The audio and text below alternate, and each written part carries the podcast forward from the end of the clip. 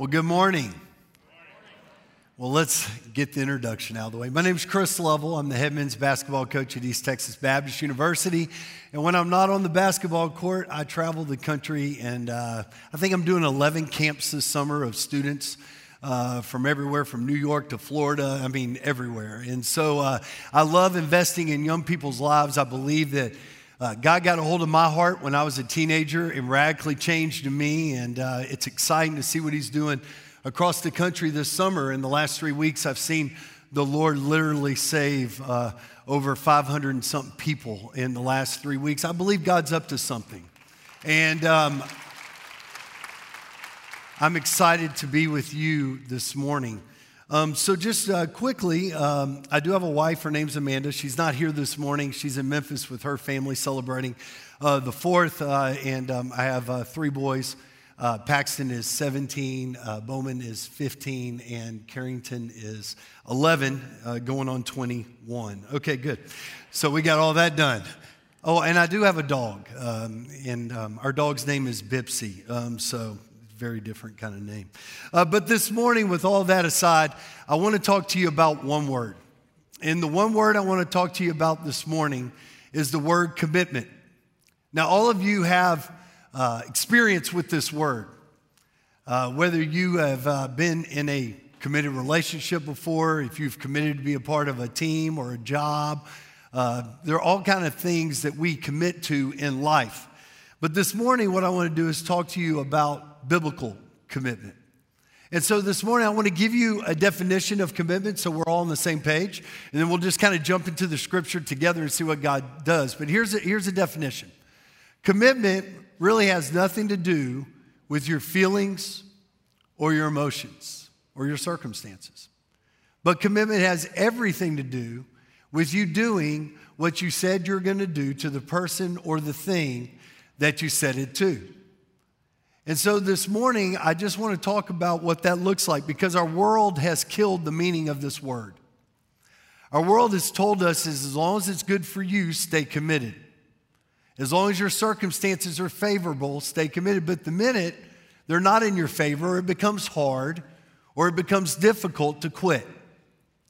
And so we live in a, in a culture where commitment is not experienced the way that it was meant to be experience. So, I'll give you an example. I was a high school basketball coach before I became a college basketball coach. And one of the things that I did not enjoy about being a high school basketball coach were tryouts. We have tryouts and then you have to cut kids. I didn't like that at all. Never wanted to kill a kid's dream, you know what I mean? And uh, the last year I was at Prestonwood Christian Academy as the head basketball coach. We had just sent Julius Randle to Kentucky, had just been drafted by the Lakers, and we were kind of re- in a rebuild. And we had 70 prospective student athletes come out and try out for 12 roster spots. Well, that's that just means there's a lot of upset people at the end of the process and even more upset parents if they didn't make it. And so that week we have tryouts. Some of our kids have been working all year to make the team. And I'll never forget, I had to go to my office at the end of that week. I had to write down 12 names and that I thought gave us a chance not just to compete nationally, but to win a state championship. And I went and I posted that list on the locker room door. And if your name was on that list, it meant that you made the team. If your name was not on the list, it meant that you didn't make the team. And that afternoon, I brought all those 12 uh, student athletes that made the team into my office one by one. And I brought them in one by one. I slid across my desk a commitment contract. Now, that contract said something like this. I'm paraphrasing. Obviously, I don't have it in front of me, but that commitment contract said this is that I, with a blank for their name, I'm committing to be a part of the men's basketball program at Prestonwood Christian Academy. I'm committing to be at every weight training session, every film session, every community service project, every practice, and every game until the season ends.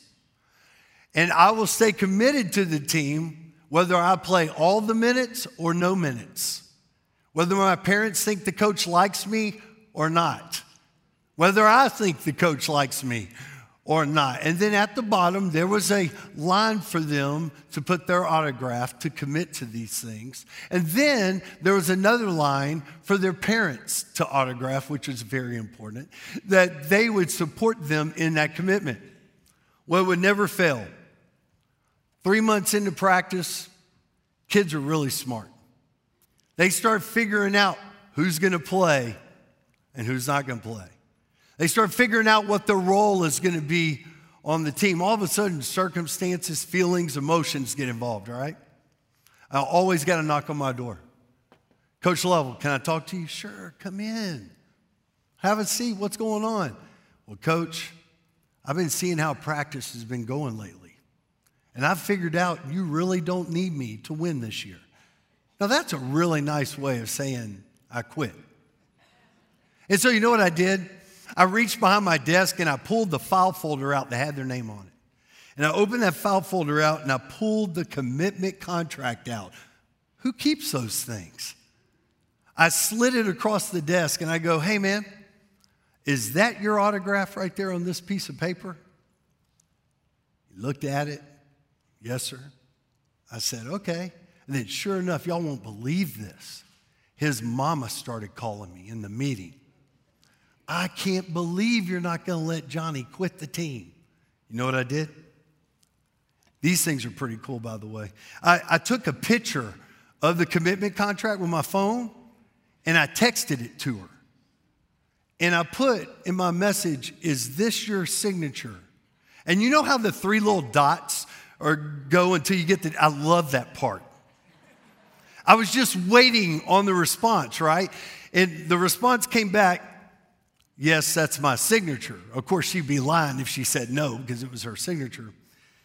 And I responded, I'll see your son at 3:30 today. Because see, commitment really has nothing to do with your feelings, your emotions, your circumstances, but it has everything to do with you doing what you said you were going to do to the person or the thing that you said it to. And this morning, on this 4th of July holiday weekend where we celebrate the freedoms that we have in America, aren't you glad that you can sit in a pew freely this morning and understand how committed Jesus was to you? And it's because of his commitment to you that you are able to know him in a relationship and enter heaven one day if you've dealt with your situation, your sin situation. And it's funny, but in the Bible, all throughout the Bible, it talks about this kind of commitment. And so this morning, I want to take you to a place in the book of Ephesians, chapter 5. We'll be reading in verses 15 through 17. But I want to take you here and I want to paint a picture while you're turning in your Bibles to get there what's going on. Paul is writing to the church of Ephesus. And this church had become, I know this never happens to y'all, but this church had become busy. They had become distracted. And so Paul writes a letter to remind them of what their commitment to Jesus should look like, of what their commitment to the Lord should be. And so I don't know if y'all were ever bold print studiers when you were in college or high school, but if you were just to skim the book of Ephesians before we get into our text and just see the reminders that Paul has given the church, here's what he's reminding them of. In chapter 2, he, he reminds them of what it means to be made alive in Christ. He talks to them about what it means to be one in Christ. In chapter three, he talks to them about the importance of praying for the church and for their people. In chapter four, he talks to them about the unity of the body of Christ and what it means to live as children of light. And in chapter five, his first sentence in chapter five and verse one is to, that we should be imitators of God. And so this whole book of the Bible is a reminder He's admonishing them, encouraging them to remember what their commitment to God should look like because they were busy and they were distracted. And where we pick up the letter is in, in chapter 5, starting in verses 15, going through verse 17. It just says this it says, Be very careful then how you live. He says, Don't live as an unwise person he says, but rather live as a wise person. Verse 16, making the most of every opportunity you have. Why? Because the days are evil. Verse 17, therefore, do not be foolish, but understand what the Lord's will is for your life. Three things this morning to be reminded about our commitment to Christ. The first thing is this if you're taking notes your life matters. You can write it down and take it to the bank. Your life matters. Look at what Paul says here in verse 15. The first thing he says, be very careful then how you live. He says, Be very careful how you live, because Paul knew that the way they were living did not reflect what their commitment should be. So he's saying, Hey, be very careful how you live, because how you live your life speaks volumes to a lost world about how important God is in your life or how unimportant God is in your life. And Paul understood that people watch what we do way more than they listen to what we say. In fact, James would say that faith without action is dead. And so Paul understood that. So he says, Be very careful how you live. But then he explains to us what he's talking about. And he says right here in verse 15, Don't live unwisely. Don't live as an unwise person. Do you know what it meant to live unwisely when this was written? If you read commentaries on this passage and study it, what you'll find out to live unwisely meant that you lived your whole life neglecting the worth of your soul to God.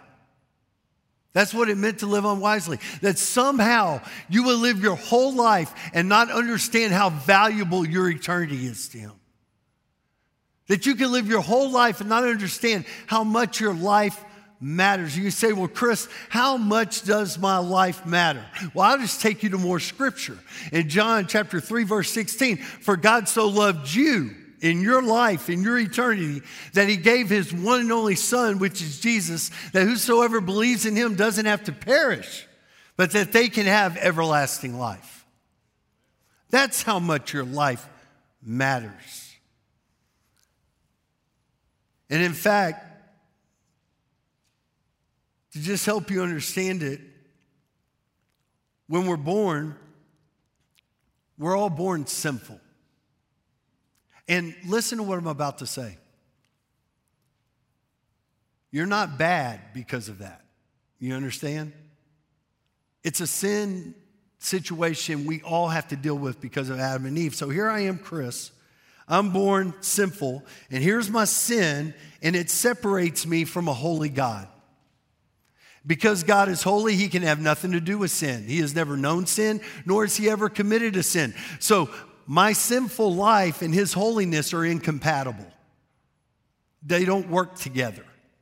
And the sin separates me from him. And so, what we do our whole lives, a lot of us, is we try to get to God on our own. We're like, hey, God, if I just go to church every Sunday, surely you're going to let me into heaven. And so we try. Or, God, if I just fix this behavior in my life and clean up my life, surely you're going to let me into heaven. God, if I'm just a good person, I mean, surely I'm not as bad as that person over there or that person over there. Surely you'll let me in to heaven. And so, what we do is we're like, God, but I'm accomplished in my job. But, God, I, I do a lot of good things. I mean, God, I believe in you and everything, but the Bible says that even the demons believe in, the, in God. And the Bible says that on the last days, many will say, But Lord, Lord, did I not prophesy? Did I not preach in your name? Did I not go to church in your name? Did I go on a mission trip in your name? Did I not study the word in your name? Was I not nice to people in your name? And he'll say, Depart from me, for I never knew you. Why? They never dealt with their sin situation, they're incompatible. And so every single one of us has this situation. And, and we're trying to get to God. We're trying to get to God. And here's God over here. And he looks at his creation because he loves you and he loves me, and we're created in the image of God. He looks at the situation. He goes, You know what? I'm going to give them a way out. And because you matter so much to him, he allows Jesus to come to this earth live a perfect life and not sin, by the way, unlike me. And then he kills his own son. so he doesn't have to kill us.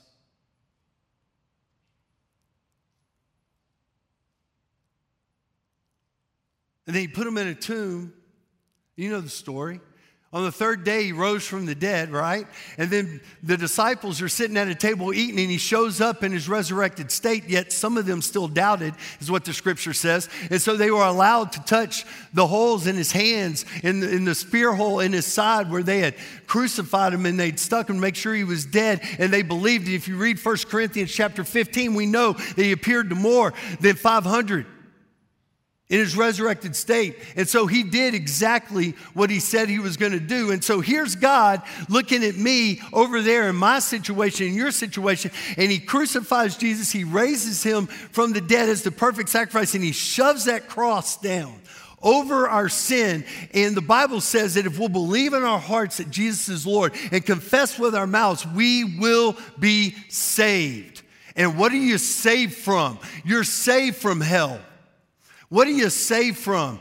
The penalty of your sin. But what do you get? You get to walk over that cross and find forgiveness because of what Jesus did for you. You get to walk over that cross into a relationship with Jesus Christ, and you get to walk over that cross into heaven one day. For Jesus said, I am the way, I am the truth, I am the life, and no one comes unto the Father except through me. And you say, How much does your life matter? It matters that much. I've got three kids, and um, when I'm not on the road,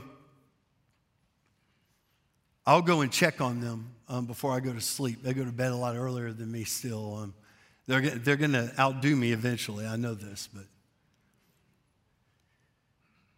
But I do some of my best work late at night. So before I go to sleep, I'll walk into their rooms to check on them. I'm not like creeper dad, I just like my kids, okay? And I'll go into my 17 year old's room, Paxton. He's going to be a senior next year. He's six foot four and he's long and lanky and he's all sprawled out over his bed. And I'll go over there at night and I'll put my hand right on his chest just to feel him inhale and exhale. Why do I do that? Because he matters to me. And then I go into Bowman's room, my freshman. And I'll go into his room, and any of y'all ugly sleepers, Bowman just a ugly sleeper, okay? Mouth open, a little drool, sucking the life out of the place. I mean, that's my guy. And I go into Bowman's room, and I'll get right up to, to, to his mouth. It's wide, wide open. I'll just put my ear down. He's like, I know he's okay. Why do I do that? Because he matters to me.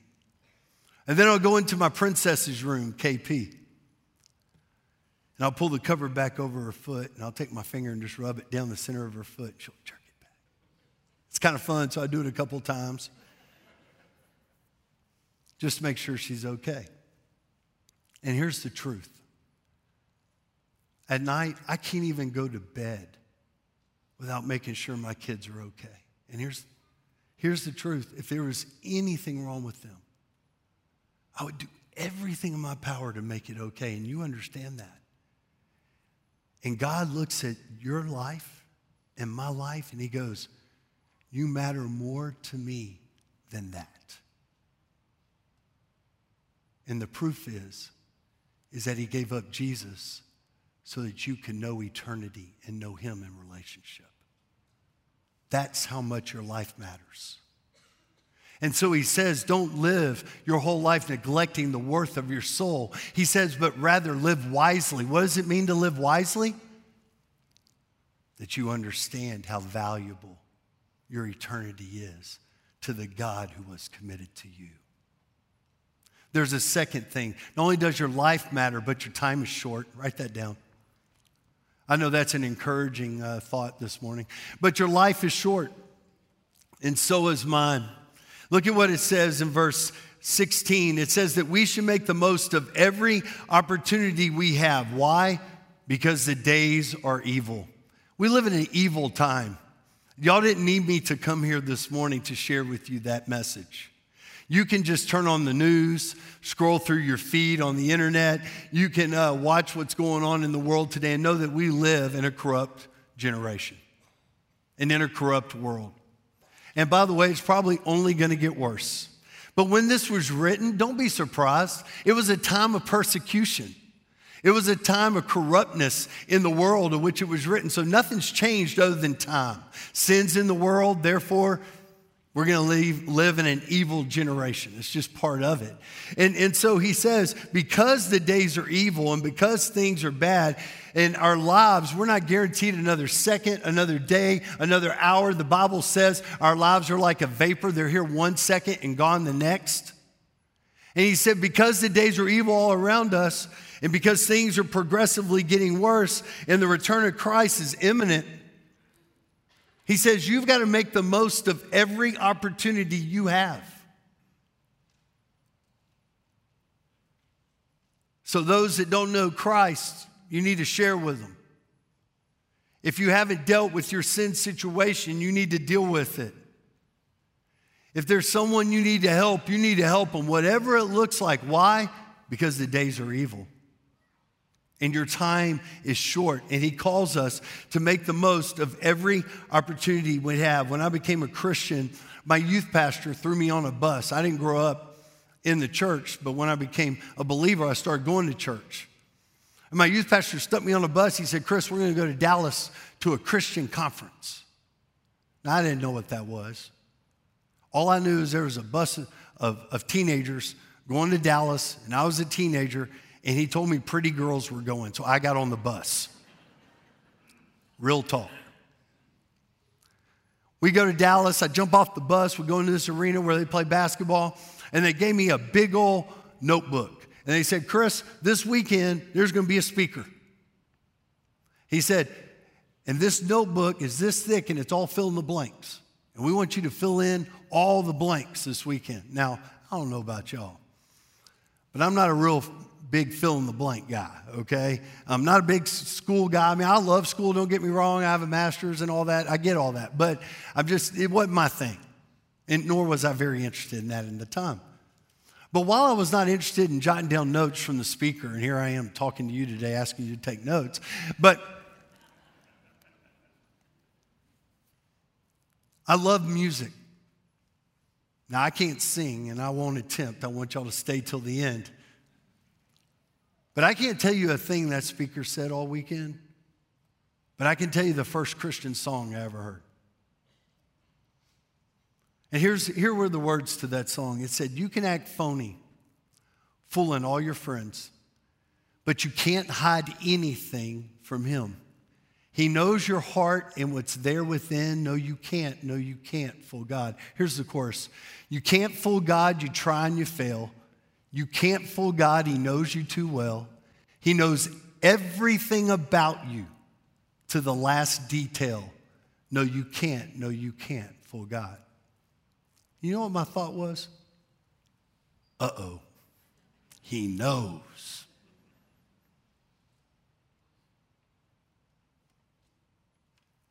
He, he knew if I was in a committed relationship with him or not.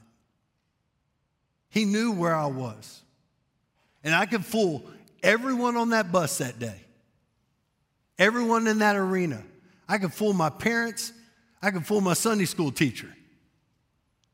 But I wasn't going to fool him. And by the way, he knows you too. What's your commitment to God look like this morning? Do you understand that your life matters. Do you understand that your time is short? But he says one last thing here. Look at what it says in verse 17. Paul says, Therefore, do not be foolish. I love that. He says, But understand what the Lord's will is for your life. This is Paul trying to get our attention. This is coach speak. Have you ever had a coach say, Don't be dumb? Have you ever had a coach say, Hey, listen to me? This is what Paul's doing. He's saying, I need your attention. This is the most important thing. I need you to pay attention. In the context of the scripture, it means don't neglect your duty. He says, Hey, don't be foolish. And here's the thing he wants you to understand. He says, But we have got to understand what the Lord's will is for our lives. See, guys, not only does your life matter, not only is your time short, but we are to seek God with all that we are. We are to seek God with all that we are. Now, we've made God's will a spooky, mysterious thing. Now, I do believe, listen, I want you to hear what I'm about to say. I do believe there are things we need to fast and pray over, to seek His will over that may not be revealed for a very long time. I believe that. But God's will, in essence, for every human being is very, very simple. The first part of His will for all of us is that we would be in a committed relationship with Him, that we have dealt with our sin situation and we have asked and we've repented of our sins and asked for that forgiveness, and we have walked into a relationship with Him which guarantees our eternity in heaven one day. That's first and foremost. The second part of His will is not only are we in a committed relationship with Him, but it's a growing committed relationship. My spiritual maturity should look a lot different when I'm 46 years old versus when I'm 14 years old. I should be growing in my commitment, my understanding and knowledge of the Word as I spend time with Him and talk to Him through prayer and seek Him through the Word of God and serve Him with my life. But the third part of His will is not only are we supposed to be in a committed relationship with Him, but this growing committed relationship leads to us making God known with how we live. That's why Paul says, be very careful how you live. And so here he is. He says, hey, your life matters, your time is short, but here's the most important thing you should be seeking God with all that you are in that committed relationship, growing in that committed relationship, and living it out. I'm going to close with this this morning. Um, I travel and speak at student camps, as I told you earlier, and um, I was speaking at this one camp a couple years ago up in Tennessee. I just flew in from Tennessee. I've been there 11 days with Long Hollow Baptist Church. And I was sitting on the front pew, front chairs. We don't really have pews in these camps. I was sitting in the front chair, and right before they let the crowd in, um, the doors bust open over my left shoulder, and in walked 60 big people. Now, athletes, not basketball players, I know the difference because I work with basketball players. They're tall like me. Uh, these guys walked in, they were walking like this, all swole, kind of grunting as they walked. I mean, they had like muscles in their earlobes. I was like, how'd they get those? But it didn't take me long to figure out it was a football team from Smyrna High School, 6A public school outside of Nashville. And one of the coaches on their coaching staff was a member of the church that I was there serving that week. And the coach scholarship the entire football team to come to camp. Now, football coaches don't make very much money, by the way, especially at the high school level. I thought that was pretty good use of his salary. And I was sitting here as they walked in, and I thought, God, could you save that football team? And I'm in the middle of my talk that night, like we are right now. And the biggest guy on that football team stood up in the middle of me talking. I didn't ask him to do anything, he just stood up. Six foot six, big human being, long dreads, kind of mean looking. And as I'm talking, he works his way to the aisle and he starts walking toward me. Now, listen.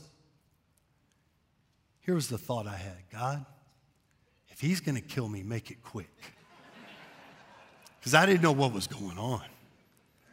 He walked all the way to the front, just where the floor is, right there. I was on a stage. And he stood in front of the stage and he folded his arms and looked back at the crowd. My next thought was, God, thank you for the bodyguard. And I kept preaching. We got to the end of the night, and I asked people to commit their lives to Jesus. God moved. We're thankful for all that. He does all that. But I was curious why this young man was standing here, this big person. So I jumped on the floor and I took this little microphone and I bent it out. Sound guys hate it when you do that, by the way. I bent it out. I said, Hey, man. I had to look up to him. I said, What's your name? He said, My name's Steve Wilson. Well, yes, you are. I said, Steve, can you tell me why you came down here tonight? And in front of the whole, there was about a thousand people there. In front of that whole crowd, he looked at me and he said, I realized tonight my whole life I've been committed to something that isn't going to last forever. He's talking about a sport.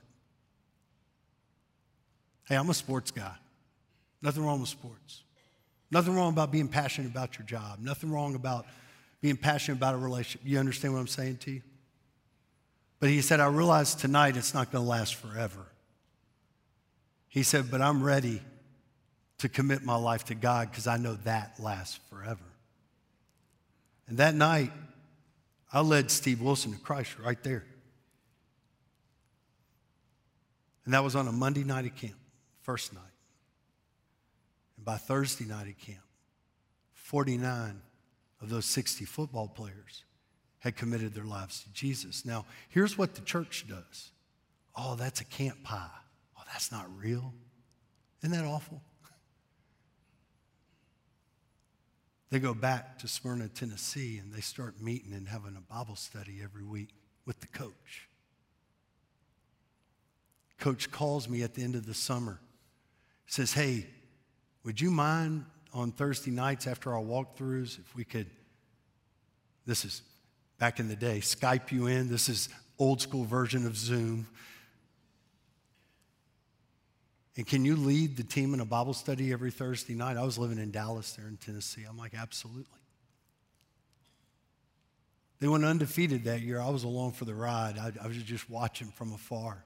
But these guys were on fire for Jesus. They were leading their friends to Christ. I mean, it was just crazy what was going on.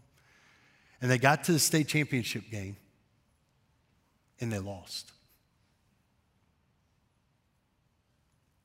And I remember I, I called Steve the next morning because I listened to it. And I'm trying to pump him up. I'm trying to be encouraging guy, right? You know, hey, Steve, bro, think about the great year y'all have had. Think about what God has shown you. Think about, you know, the, you know, I just tried to make it better, right? He goes, Coach. They call me Coach. He said, It's okay. He said, Am I mad we lost? Yeah. Do I wish we could play it again right now and do it over? Yeah. I mean, you know, we just kind of walk through it. He said, But it doesn't change who I'm committed to and who's committed to me. And on a much smaller level, if anyone had the right to be in his feelings that morning, it was him. If anyone had the right to be mad at their circumstances, it could have been him on that morning. If anyone's emotions could have been out of check that day, it could have been him. But in spite of losing the biggest game of the year, which to a high school student's everything, in spite of things not going his way, the only thing he wanted to talk about was his commitment to Christ. And you'd say, Well, Chris, you don't know what I've been through this morning. And you know what? Probably don't. But do you want to know what one of the greatest things about being a believer in Jesus Christ is?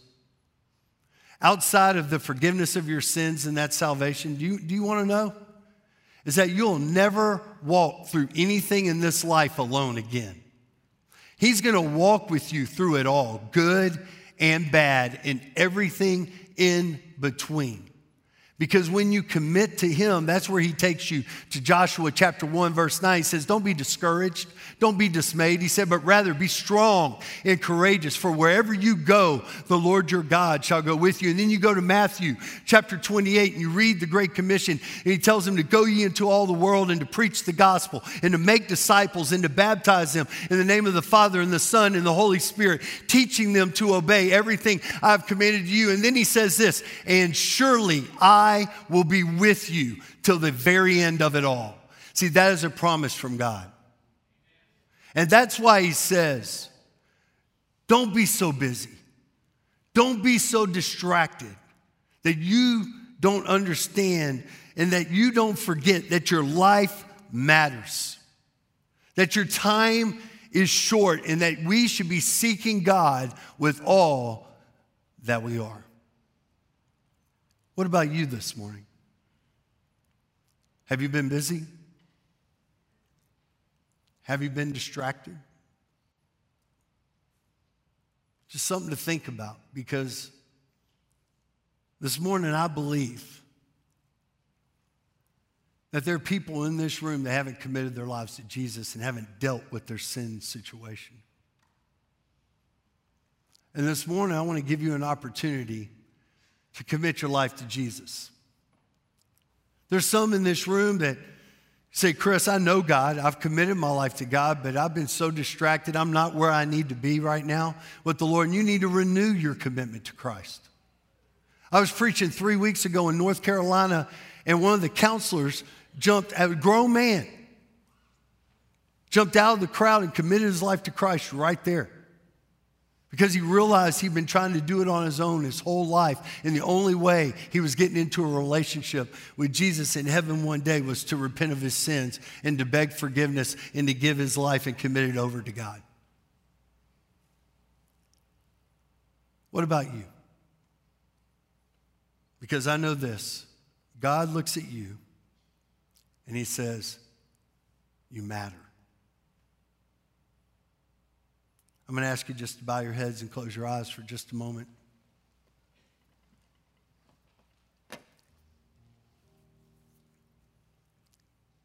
And here in a minute, I'm going to pray. And after I pray, you're going to be free to leave. And if you need to make a decision of any kind this morning, after I pray, there's a hospitality room out in the foyer that I would ask you to stop by, or you're welcome to come see me after the service as well. I'll be available down front. We'd love to talk to you about what it looks like to commit your life to Christ, about what it looks like to renew your commitment to Him. And so this morning, before I pray, I want to give you an opportunity to recognize where you are. And some of you are in here this morning, you say, Chris, I, I haven't committed my life to Christ. And I need to deal with my sin situation. You say, I haven't done it, but man, I want to. And if that's you this morning, with no one looking but me, when I count to three, I'm going to ask you to do something very, very simple. I'm not going to make you go anywhere. I'm not going to make you stand up or do anything. But if you're in here this morning, you say, Chris, I need to commit my life to Christ. When I count three, I just want you to put your hand up and put it down real quick. And here's the thing you can fool everyone in here, but God knows exactly where you are right now.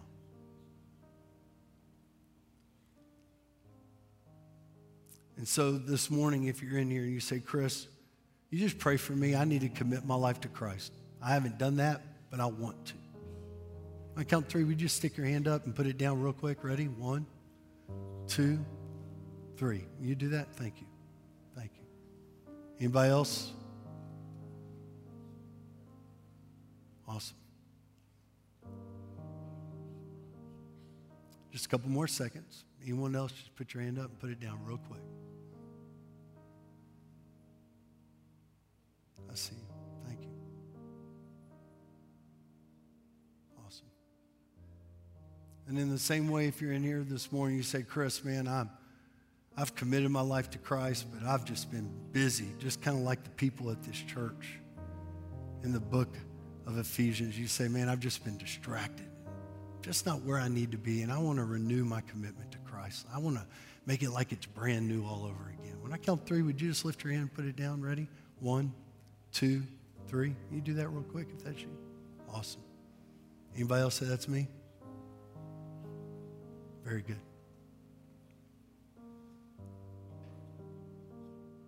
Just a couple more seconds.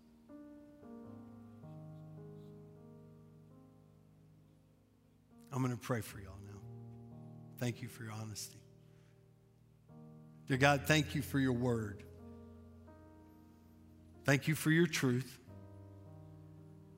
And dear Lord, thank you that we matter so much to you that you couldn't let us stay the way we were.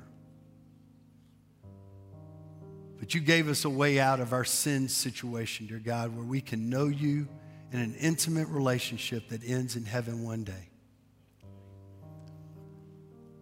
Dear Lord, I, I pray for those in this room that signified that they need to commit their lives to you. I pray that they would not leave here this morning without doing that. That they could just receive your forgiveness and feel freedom like never before. Dear God, I pray for those who signify that they need to renew their commitment to you. I pray that they would do that without before they leave this morning as well.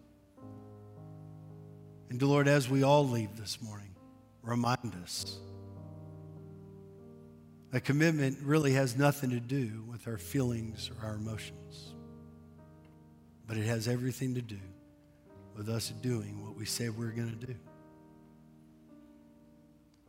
Lord, thank you for being committed to us.